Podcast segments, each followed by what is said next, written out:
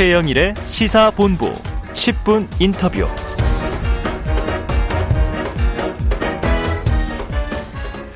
네, 오늘 코로나19 신규 확진자요. 4만 9,567명을 기록했습니다. 사상 최대치죠. 그런데 이 오미크론 확산세 계속될 것으로 보입니다. 네. 그래서 네. 저희가 이 인터뷰 모셨습니다. 정은경 질병관리청장 이틀 전 브리핑 내용부터 듣겠습니다. 높은 전파력을 보이는 오미크론 변이의 영향으로 2월 말 경에는 국내 확진자가 13만 명에서 17만 명 수준까지도 발생할 수 있을 것으로 전망하고 있습니다. 13만 명에서 17만 명 이렇게 많은 확진자 발생한 것에 대비해서 정부가 격리 체계를 조정했는데요.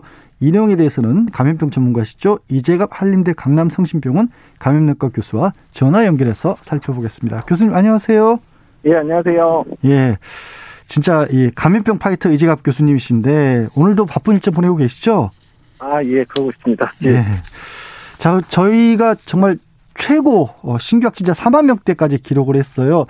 아까 정은경 질병관리청장은 2월 말쯤에는 13만 명에서 17만 명까지 확진자 발생할 수 있다고 이렇게 보셨는데 네. 현장에 계신 교수님 이거 정말로 이렇게까지 될까요? 어 이미 저희가 2주 동안 주간 단위로 계속 두 배씩 확진자가 계속 늘어나고 있었거든요. 예. 그래서 지금 추세로 간다 그러면 뭐 다음 주에 10만 명 넘을 거고 또그 어. 다음에 뭐 정경 성장님 계획 그 말씀하신 대로 갈 가능성이 상당히 높고요. 음. 현재 이제 이런 모델링을 통해서 분석하고 있는 여러 팀들의 데이터를 보게 되면 한결같이 2월 말에 3월 초에 10만 명에서 20만 명 사이 확진자 나올 거다. 그리고 이 3월 넘어가면 더 확진자 규모가 늘어날 수도 있다. 이렇게 예측을 하고 있습니다. 네. 근데 그렇게 늘어나면 위중증 환자 수는 뭐 과연 관리를 할 수 있을지 병상 가동률은 여력이 있을지 당장 그게 걱정이 들거든요. 일단 지금 지난번 델타 유행 때 중환자실을 많이 확충을 해서 이제 2,500개까지 확충이 돼 있기는 하고요. 예. 그다음에 일반 병상도 한 19,000개, 또한 중증증 환자도 4,500개 정도 활용을 하고 있는데 어 이제 어제 5시 기준으로 보면 이제 일반 병상이 한 46% 정도 쓰고 있고 중증증이 45%, 그다음에 중증 병실이 한 18% 쓰고 있습니다. 음. 그래서 지금 이제 수학적 예측 모델링 보게 되면 2월 말에 3월 초에 중증 환자가 한 1,500명에서 2,000명 사이 정도로 육박할 거라고 나오거든요. 예. 그래서 예측이 맞는다 그러면 이제 2월 말에 3월 초까지 중환자실하고 또 입원 병실도 거의 찰 거기 때문에 작년 델타 때와 비슷하게 조금 이제 의료 체계 자체는 상당히 부담스러운 시간을 거칠 것 같아서 어. 어떻게 유행 규모를 살짝 꺾어줘야 의료 체계가 버틸 수 있지 않을까 이렇게 예상을 하고 있습니다. 예, 지금 그러다 보니까 이제 재택치료 체계로 개편을 했지 않습니까? 그래서 60세 이상 집중관리군은 재택치료를 하고 일반 관리군은 스스로 관리하는 상황입니다. 만약에 네. 일반 관리군인데 내가 확진이 됐다. 어떻게 당황하지 않고 자기 관리를 해야 할까요?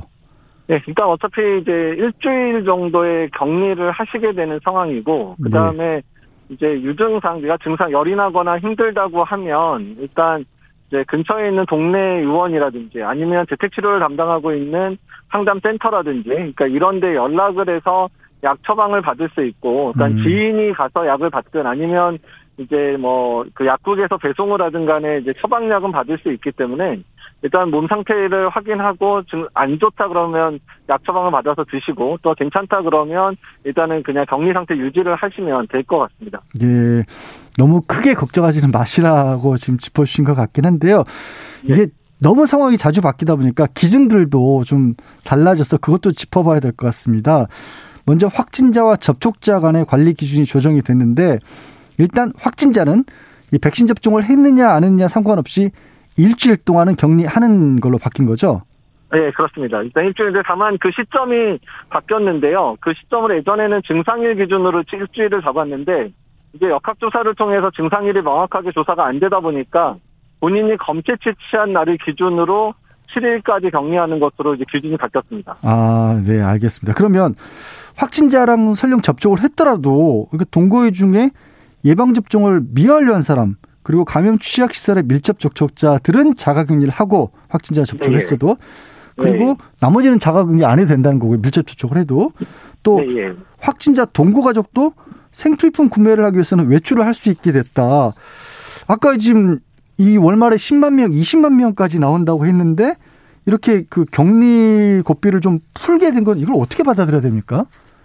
일단 이제 뭐 예방 종 완료자는 이제 수동 감시만 하겠다라고 말 밝혔고 말씀하신 네. 대로 미접종자들만 일주일씩 격리하는데 이 이유도 그 확진자 규모가 만약에 한 20만 명 가게 되면 이제 밀접 접촉자가 한 명만 나온다 그래도 거의 40만 명이 하루에 격리에 들어가고 그 아. 일주일이면 240 어떻게 되는 거죠? 280만이 아. 이제 격리해야 되는 그런 상황이 됩니다. 그렇게 예. 되면 사회 필수 시설들도 운영이 어려울 수도 있고요. 음. 그리고 웬만한 직장에서는 결근자들이 몇 프로의 상씩 나올 수 있는 상황이기 때문에 일단 최대한 이제 그런 부분까지 막아보겠다니까 사회적 영향까지 고려한 조치라고 보시면 됩니다. 예. 충분히 이해는 갑니다만, 근데 이제 당장 저희도 뭐 확진되신 분들 얘기를 들어보면요. 양성받은 거다 나왔는데 결과는 막상 이틀 뒤에 통보받았다. 그리고 네. 이 역학조사란 것도 스스로 입력을 해야 되는 과거처럼 이렇게 보건당국에서 연락이 오고 이런 체계가 아니니까 그래서 또 현장에서 많이들 당황하고 있는 것 같아요. 이거 혹시라도 방역에 더 큰 구멍이 나진 않을까 걱정도 되는데 어떻게 보십니까? 어, 사실 이제 소위 우리나라가 좀 잘했었던 정확한 진단, 정확한 역학조사, 그리고 또한 이제 확진자들을 이제 잘 격리하는 이 3T라고 했었던 부분들이 이제 완전히 무너졌다고 보시면 되는 상황이거든요. 네. 그러니까 이제는 이제 자율적인 본인 스스로 본인의 상태들을 확인하고 또한 본인이 안 좋으면 의료진의 도움을 받고 하는 이런 상황으로 가야 되기 때문에 그러니까 지금 이제 이런 상황을 너무 갑작스럽게 당 우리가 맞게 됐기 때문에 한동안 혼란이 있을 수밖에 없는데 이제 이 상황으로 잘 가야 되고 여기에 잘 적응할 수밖에 없는 상황이 됐다는 부분들을 국민들이 인식을 좀 해야 될 것 같습니다. 음, 좀 빨리빨리 이 상황을 받아들여야 될 것 같긴 한데 큰 변화 중에 하나가요. 느끼기에 일반 국민들이 느끼기에 이 코로나19 검사를 60대 이상 고령층만 PCR 검사를 받을 수가 있어요. 다른 네. 분들은 이른바 자가검사 키트, 항원 검사하는 걸로 반응을 확인하고 있는데 이렇게 되면 아무래도 PCR 검사보다는 정확도도 떨어지고 내가 음성이 나와도 안심이 안 되는 상황이란 말이에요. 확진이 돼도 늦게나 알 수 있으니까 우리가 일상생활 속에서 이렇게 바뀐 상황에서는 어떻게 좀 대응을 해야 할까요? 그러니까 이미 이제 언론에서 여러 번 보셨겠지만 뭐, 뭐 연예인들도 그렇고 여러 사람들 보시면 이제 신호항원 검사 2, 3일 동안 반복했는데 음성이다가 3일 지났는데 그제서 이제 양성 나와서 PCR에 네. 이런 얘기 많이 들으셨을 텐데 예. 예. 신속항원 검사 한계가 이런 거거든요. 그러니까 초기에 이제 확진이 잘 안 되는 거고 또한 좀 시간이 지난 다음에 검사하면 빨리 음성으로 바뀝니다. 그래서 신속항원 검사의 한계를 알고 이제 활동을 하셔야 되는데 유증상자 이제 막 증상이 시작된 분들은 신속항원 검사가 음성이더라도 지금 성인에서 호흡기 증상이 있으면 거의 대부분 코로나로 진단이 될 상황이거든요. 아. 그래서 본인 스스로 조심하시고 일단 사람들 접촉도 피해야 되고 회사에다가는 병가를 내서 적어도 최소한 5일 정도는 병가를 내서 푹 쉬어서 증상이 좋아질 때까지 푹 쉬는 게 앞으로 이제 회사 동료들한테 전파시키거나 또는 다른 가족이라든지 다른 아, 동료들한테 전파시키는 거를 최소화할 수 있는 부분이라는 것을 이제 기억을 해 주셔야 됩니다. 예. 일단 목이 아프면 설령 음성 나와도 집에서 좀 기다려 달라, 쉬어 달라. 이거 강조를 네. 하셨네요. 자, 아무래도 지금 선거 기간이다 보니까 대선 후보들도 이 코로나 관련 얘기들을 계속 하고 있어요. 이재명 후보 같은 경우는 3차 접종자에 한해서는 영업시간을 밤 12시까지 완화하자. 안철수 후보는 그러지 말고 아예 영업시간 제한 폐지하자. 이렇게까지 나오고 있는데 이런 정치권의 요구들에 대해서는 어떻게 보십니까? 그러니까 사실 이제 그런 방역 완화를 이제 이미 시작한 국가는 오미크론의 그 큰 파고를 다 넘고 나서 안정이 시작될 때 시작을 했거든요. 뭐 음. 뭐 프랑스도 그렇고 덴마크도 그렇고 이제 거기는 이미 겪고 나서 저희보다 한 달 이상 먼저 겪고 이미 유행이 꺾이기 시작한 시점에 시작한 거지 우리나라처럼 이제 막 유행이 올라가고 있어서 앞으로 2, 3주 후에 어떤 일이 벌어질지 모르는 상황에서 방역을 완화한다는 거는 사실 어불성설입니다. 그래서 네. 말씀하신 부분은 일단 이번 오미크론의 위기를 겪고 난 이후에 할 수 있는 부분이라는 부분도 인정을 해주셔야 되고 지금은 방역 당국의 후보들도 힘을 실어주셔서 이 위기를 어떻게 이겨낼 건가에 같이 고민을 해주셔야 된다고 생각을 합니다. 예. 지금 이제 갑작스럽게 정말 지금까지 와도 전혀 다른 이 상황을 마주하게 되다 보니까 아니 그러면서 이제 검사 체계 격리 체계도 다 바꿨는데 심지어 밀접 접촉에도 격리도 안 해도 된다는데 이 상황에서 방역 패스 뭐하러 쓰냐 이럴 바에야 방역 패스 아예 그냥 하지 말자 이런 얘기까지 나오고 있거든요. 이것도 이 교수님 보시기에는 적답지는 않는 얘기겠죠? 그러니까 사실 이제 솔직히 오미크론 변이 때 때문에 유행이 커지게 되면 뭐 방역 패스고 뭐고 간에 사람이 모이는 것 자체를 조심해야 되는 상황밖에 안 되는 상황이 될 거예요. 그러니까 네. 20만 명쯤 되게 되면 자기 주변에 확진자 한두 명은 다 나타나는 상황이 될 거거든요. 아, 그렇죠.